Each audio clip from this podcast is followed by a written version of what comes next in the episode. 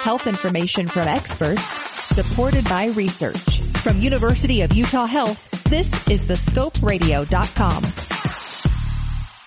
Poison prevention strategies for parents whose kids just started crawling, walking, or climbing. Sherry Pace is a health educator for the Utah Poison Control Center, and you kind of broke it up into these three segments. Why? Development kind of changes through those those three areas. With the crawlers, I mean, they're super excited to get moving. They've been looking around and seeing the, all these things that they want to want to explore for a long time, and all of a sudden, they can move. Yes. So before they move, do you really have to worry about much as far as poison?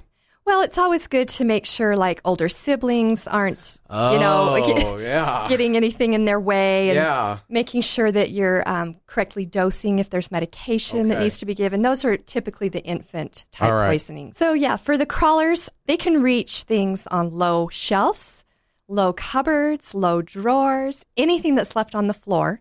So kind of think of it from a child's point of view as you look around your home. And then you'll want to make sure that you put things up and out of reach of those little crawlers, and then use child-resistant closures, because when they get a hold of uh, medicine bottles, believe it or not, even little little tiny people can sometimes get those open. Yeah, and they're persistent. I think if, they're if, persistent. if nothing else, that's in their favor. Yes. They will sit there and work on it for hours. They will. They will. Putting, you know, locks on the cupboards, um, the low cupboards, and just keeping things out of their little reach. So those locks are pretty effective. I've gone to other people's houses and those locks sometimes, you know, I feel like I didn't realize it was there. I pull the door open and I get it open pretty easily. Yeah. It's a deterrent, but nothing is child-proof. It's child-resistant, so it gives you a little more time to catch them in the act. Gotcha. And I even thought, like, if you're cleaning around the house and you leave your cleaners out on the floor, you might not think of that, but Yeah, you know, quickly somebody could get into that, a, a, absolutely. little, a little crawler. Yeah, it just takes a couple of seconds. And that's one of the biggest problems with the kids getting into things, is it happens a lot of times when things are out and in use. Okay. So even if we're good about putting things up high, yeah. when we're actually cleaning the floor and we've got that cleaner out and we're distracted for just a split second, it can happen. Have we covered the crawling aspect? I think we have. So think like a crawler. Get down think on your like hands and knees crawler. and crawl around and see see what you see. Yep, All right, let's absolutely. talk about walkers. The peak age for poisoning is eighteen months, and that's that's usually our, our new little walkers. They can reach higher.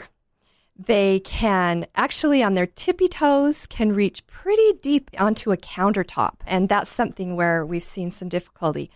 Um, they can certainly get into higher cupboards, higher drawers than crawlers. And so you have to think of it from their perspective as well, but that they have a little more reach than those crawlers did. So stuff on the bathroom counter, for example, nail polishes. Is exactly. tooth- toothpaste bad? Toothpaste, we had a lot of calls on toothpaste. I mean, certainly call us if that happens, because, you know, you just never know. And what's in that is, if there's fluoride in it, there could be more problems. So it's just something to call us about. So for walkers, you got to think not only like a crawler, but like a walker and a reacher. That's right, and a reacher, absolutely. Right? Are there any other little tips you have for the walkers? Yes, I mean, definitely with the older siblings, that can be a problem too. I've definitely heard stories where an older sibling leaves something on the counter, doesn't think their little toddler sibling can get it, and they do.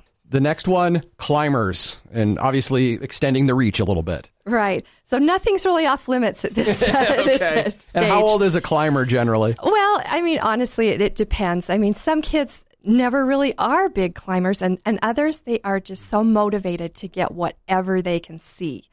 So they are scrambling up drawers, stepping drawer to drawer, like stairs, getting up on countertops, in high cupboards.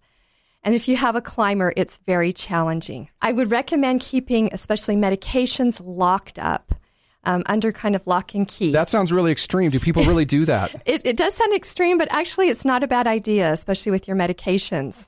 Especially if it's if you have some of those more powerful painkillers, mm-hmm. those can be Absolutely. particularly deadly. Yeah, they can be particularly problematic. Um, but definitely using the child-resistant closures that can slow them down, and the the child uh, protective locks that can slow them down. All of those things help a little bit to catch them in the act. And I mean, obviously, adult supervision, you can't ever say enough about that. Yeah.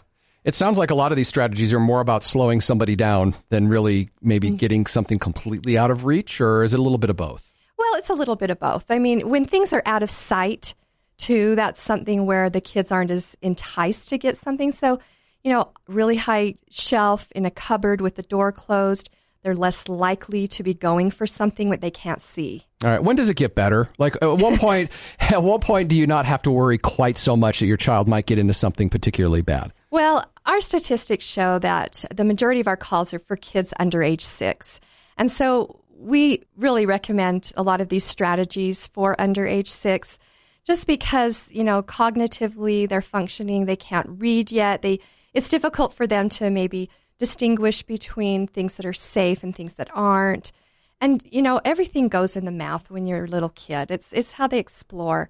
So it's always a good idea to keep things up and out of reach. So after six, not quite as bad, but still probably you need to keep yeah, an eye on things. Still need to be cautious. Gotcha. Anything else that we should cover? Give us a call if you need us. That's what we're there for. We know that, that things happen. We we don't judge you. We understand things can go wrong, and that's why we're there. Have a question about a medical procedure? Want to learn more about a health condition? With over two thousand interviews with our physicians and specialists, there's a pretty good chance you'll find what you want to know. Check it out at the scope radio dot com.